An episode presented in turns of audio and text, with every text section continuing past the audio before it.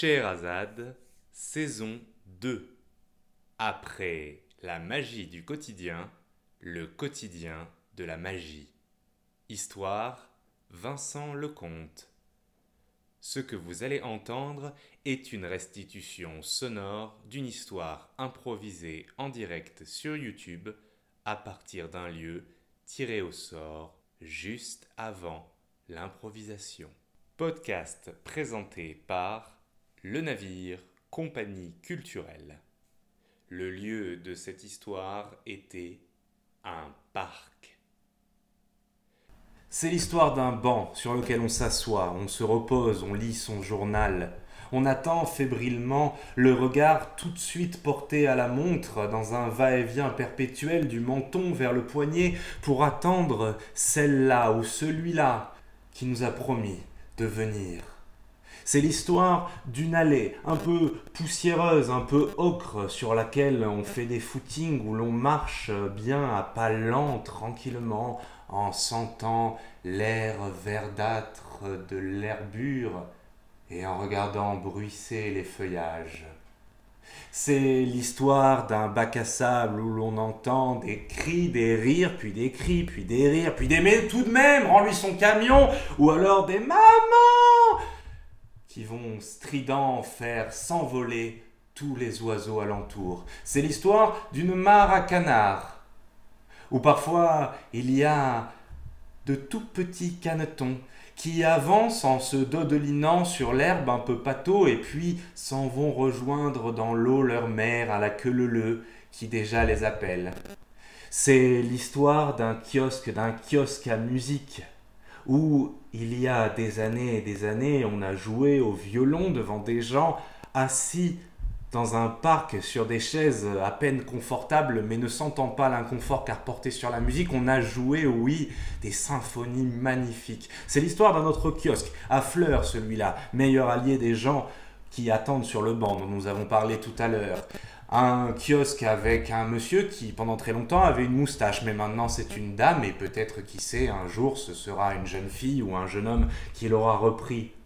C'est l'histoire d'un kiosque à journaux, c'est l'histoire d'un vieux monsieur qui continue de piquer comme à l'ancien temps des bouts de papier avec sa pique pour les ramasser. C'est l'histoire des tondeuses qui viennent entretenir le lieu, c'est l'histoire des pelouses grasses sur lesquelles on s'allonge et on se laisse dorer le visage au soleil, où parfois l'on joue à des jeux, parfois on boit quelques bières. C'est l'histoire de tous les animaux, quelques écureuils, les canards, on en a déjà parlé, un cygne et même un pan qui fait la roue et qu'on entend souvent crier Léon. C'est l'histoire de tout ceci, cerclé entre une grande muraille, couleur brique, couleur rose. C'est l'histoire d'un parc, d'une forêt que l'on a adoptée. Il n'est pas vraiment nécessaire de vous donner son nom. Donner son nom, donner un nom, c'est situer quelque part sur la cartographie de l'imaginaire, c'est Fermer la porte à tous les possibles, c'est fermer la porte à tous les complices. Je parle bien sûr de vos souvenirs. Si jamais je vous disais c'est le parc ceci, c'est le parc Intel, eh bien vous me croiriez sur parole parce que vous êtes très sage, très obéissant et très sympathique, je le sais. Vous diriez, eh bien oui, soit c'est un parc, c'est un parc que de surcroît je ne connais pas. Mais Ma description, je le crois tout du moins, est assez vaste pour englober une très très grande quantité de parcs. Alors peut-être que ce parc, vous le connaissez, vous ne l'avez pas vraiment totalement reconnu, peut-être est-ce que vous doutez, peut-être il y a un ou deux détails qui changent, mais après tout, pourquoi pas, je n'ai pas précisé l'époque à laquelle nous étions. Alors oui, partons du principe que ce parc, vous le connaissez tous, que c'est même d'une certaine manière votre parc, autant que l'on peut dire votre pour un parc. Peut-être que c'est là où justement vous faisiez votre footing. Peut-être que c'est là justement où vous étiez assis sur un banc à attendre quelqu'un. Les parcs sont à la fois différents en taille, en ambiance, en rose, en arbre, et tous un peu semblables. Un peu semblables parce qu'il y a les mêmes personnages comme la fameuse vieille dame aux pigeons devenue une forme de cliché, mais malgré tout bien réelle. Meilleur ami de ces animaux que à peu près tout le monde déteste et qu'elle est la seule à aimer, et de se dire que si les pigeons tiennent compagnie aux vieilles dames, c'est qu'il n'y a peut-être pas tout à jeter chez eux. Semblable aussi parce que la même ambiance de paix y règne je parle vraiment des parcs, je ne parle pas des squares qui ont leur charme bien entendu, mais qui ne sont pas assez coupés du reste du monde, du bruit de la circulation. Non, un parc c'est aussi une bulle, j'allais dire sonore, en réalité une bulle d'ambiance.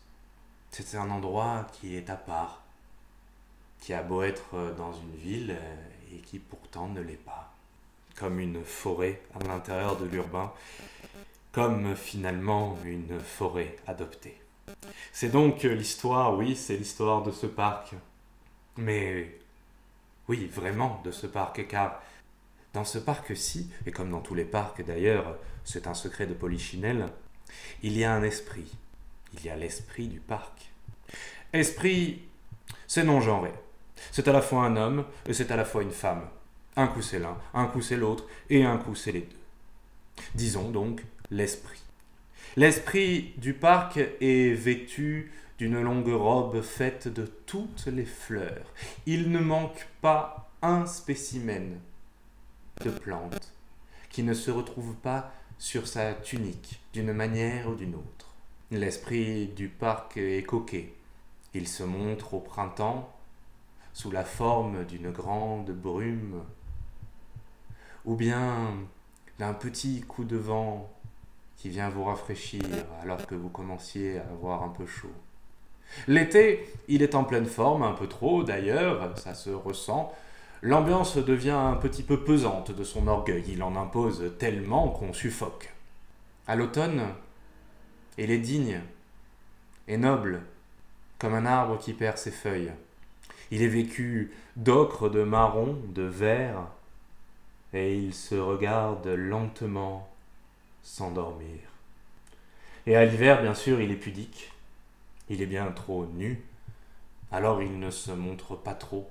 Et il essaye de chasser les visiteurs à grands coups de rafales de vent glacial ou bien de pluie torrentielle. Il leur concocte les pires décors. Parfois sans même se rendre compte que ce lac gelé où presque on pourrait faire du patin ou cette fine couche de neige qui maintenant recouvre tous les arbres dénudés ne fait qu'attirer ceux qui aiment voir ces paysages de janvier, février ou décembre. Il fait tout pour les rejeter, ils viennent quand même.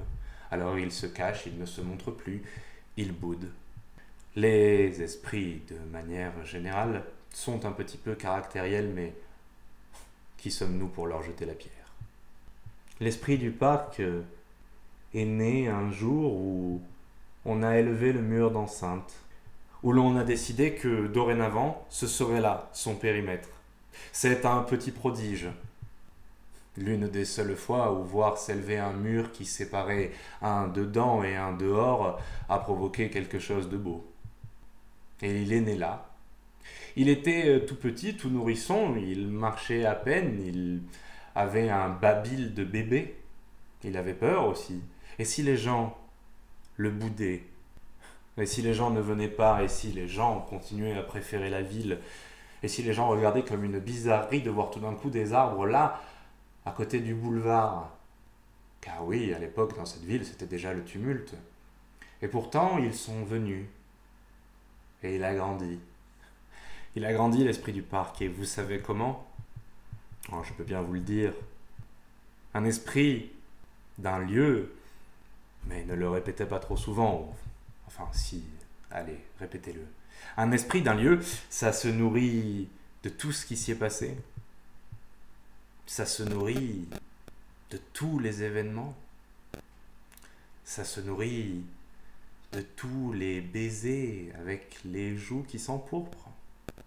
Ça se nourrit de ce monsieur en redingote qui cherche ses lunettes en désespérant de voir le soleil qui déjà se couche et qui rend encore plus mince sa vision. Ça se nourrit du ouf, du soulagement de ce même monsieur lorsqu'il les découvre juste avant le dernier rayon du crépuscule. Ça se nourrit des compliments, ça se nourrit des rires, ça se nourrit aussi, bien évidemment, des pleurs des enfants, des crises de colère, des Ne m'envoyez pas ce ballon Oui, ça se nourrit de tout ça, ça en fait son lit d'émotions, son ADN. Et bien évidemment, tout cela tresse une fibre extrêmement complexe de personnalité. Et l'esprit du parc euh, devient à la fois un enfant qui rigole de son château de sable et à la fois un monsieur bougon qui foudroie du regard les amoureux qui ont le malheur de s'embrasser en étant du même sexe.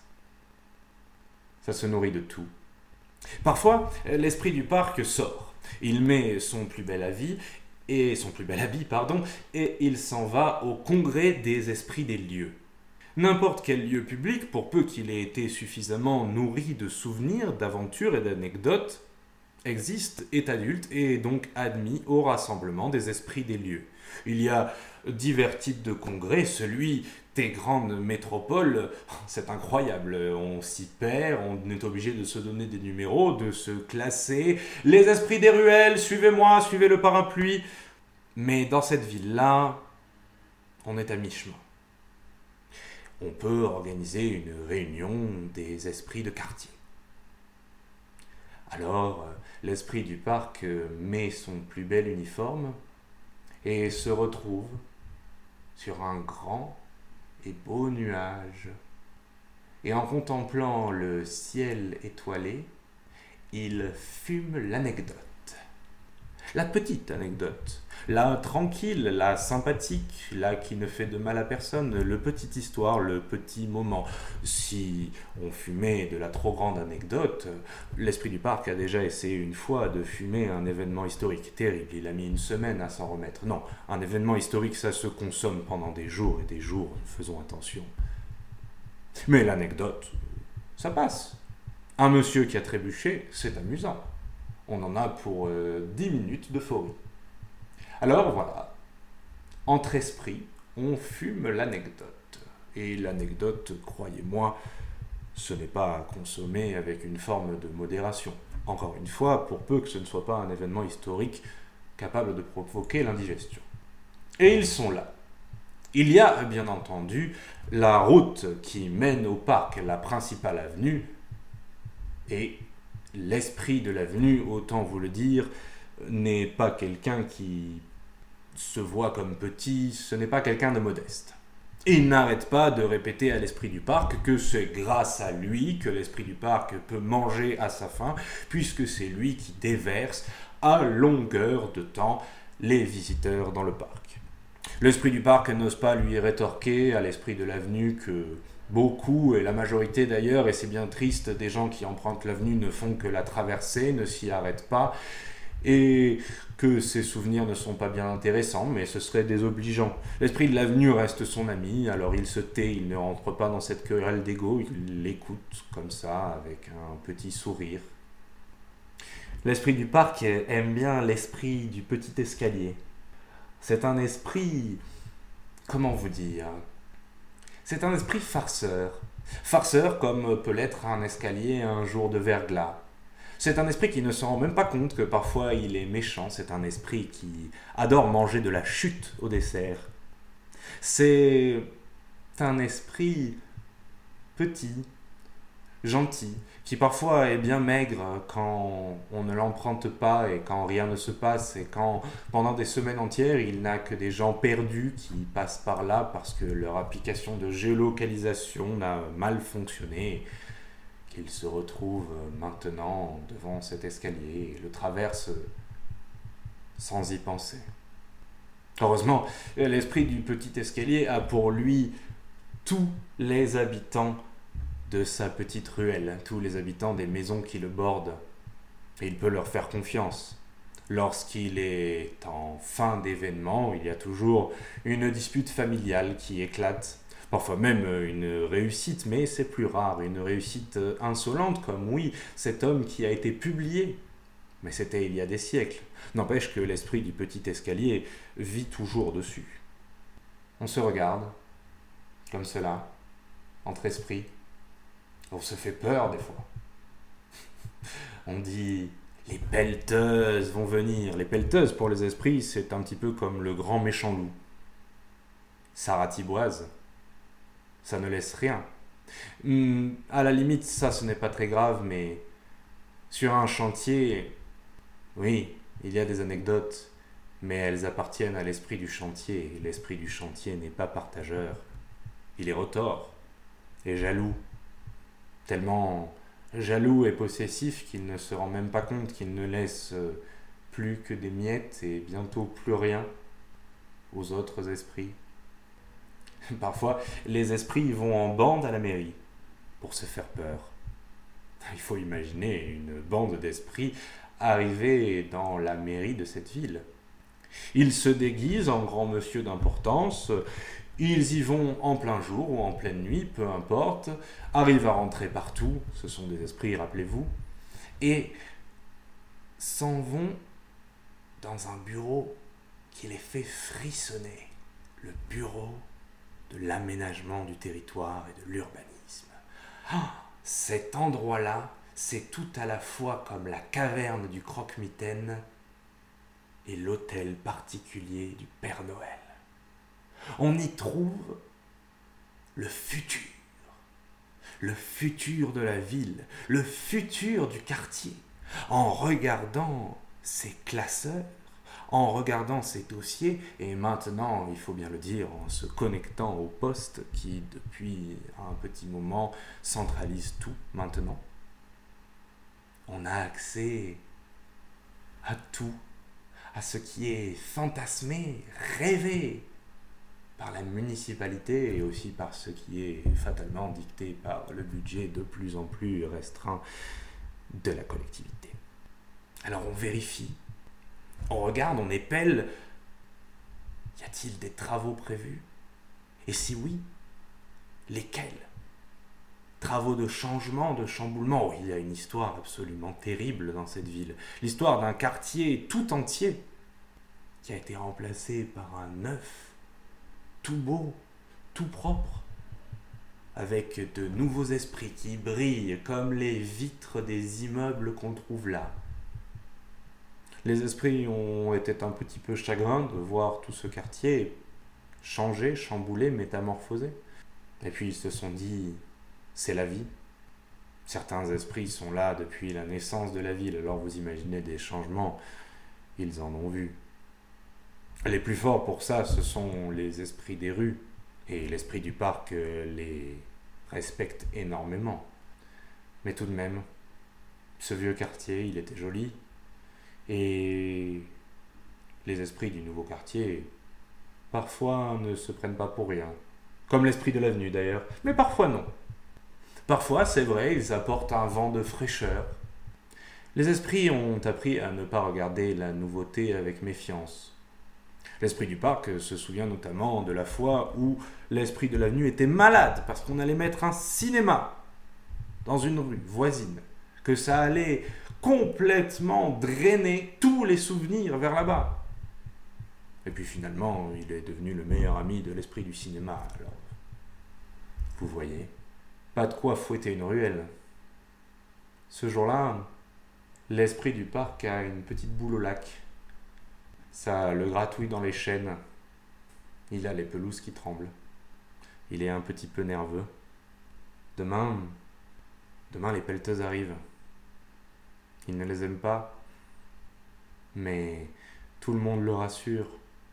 Ce n'est rien, ce n'est rien. Ils ne vont pas te détruire, ils vont t'embellir. L'esprit du parc n'aime pas les cures de beauté. Il se trouve très bien comme ça. Et puis ça va bien. Hein. De toute façon, s'il était si moche, les gens ne viendraient plus. Et, les, gens continuent de venir. Et, d'ailleurs, j'ai de plus en plus de joggers, figurez-vous. Euh, oui, oui, oui. Euh, oui, bien sûr, c'est parce qu'on m'a installé un nouveau parcours, euh, sport et fitness. Bon, eh bien tu vois, ça ne s'est pas si mal passé la dernière fois, lui dit l'esprit du rond-point voisin, un grand débonnaire qui a parfois les yeux qui font des cercles dans tous les sens dans leur orbite. Lui, il se nourrit de tournis. Le lendemain, l'esprit du parc s'est fait beau. Très beau.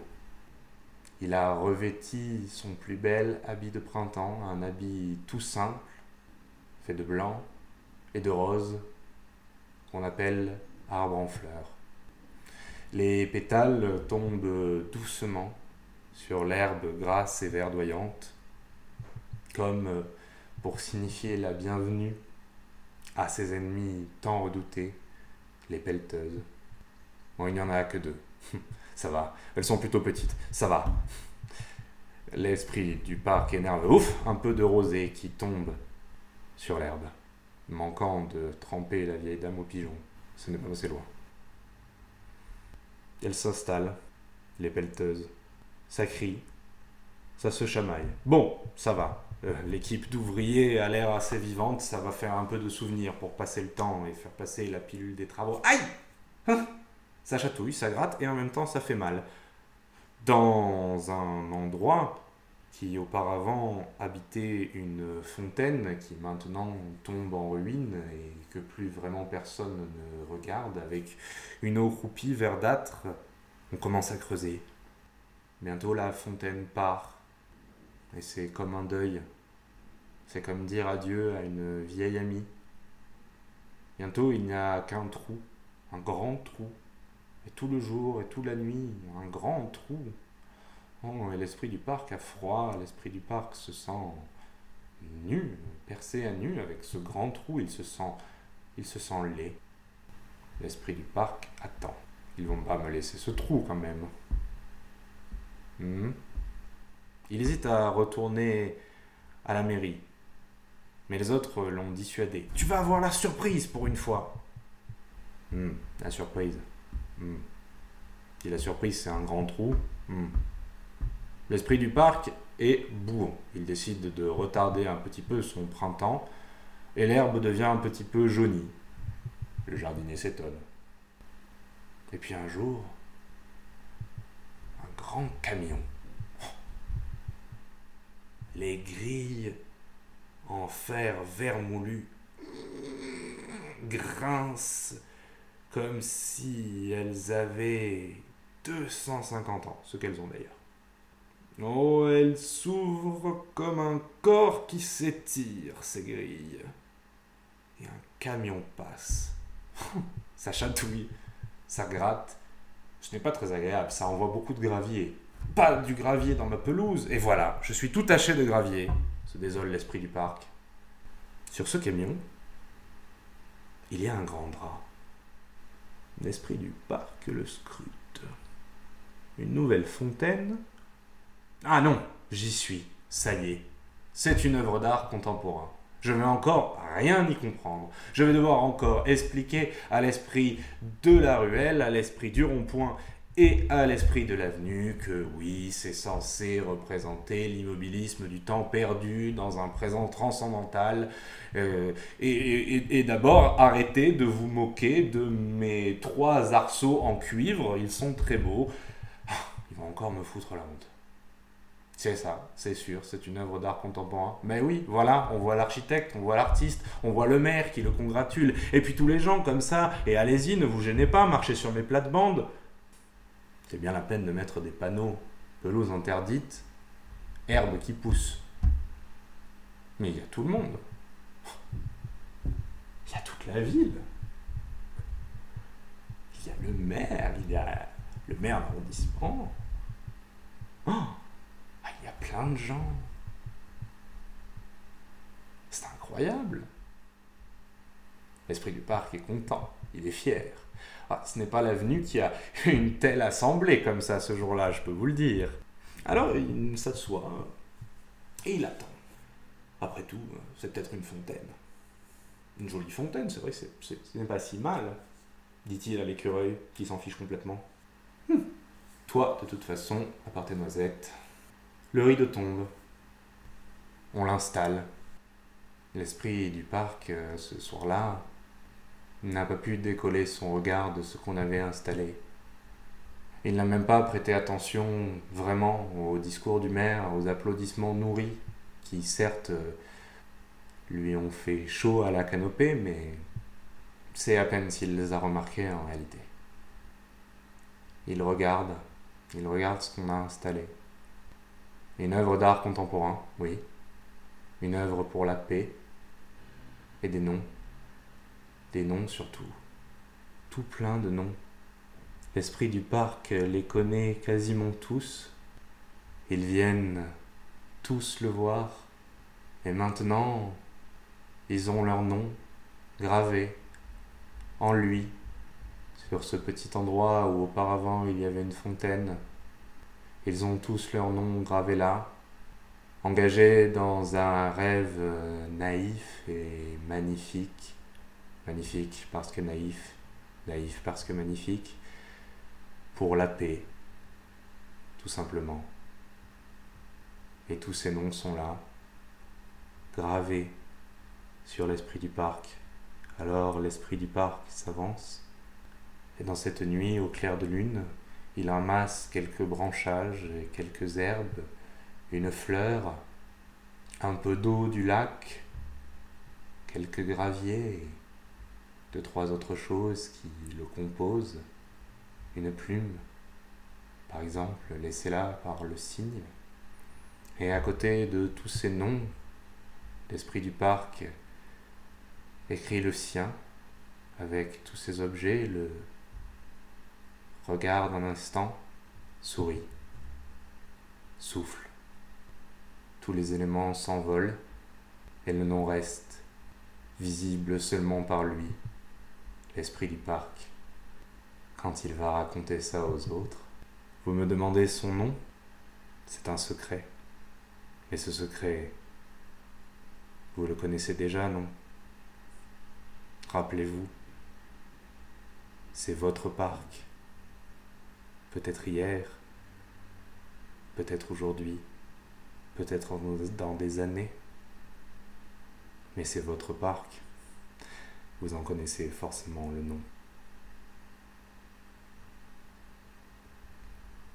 C'est la fin de cette histoire. Pour plus de veillées improvisées reconverties en podcast, suivez le navire Compagnie culturelle sur les réseaux sociaux.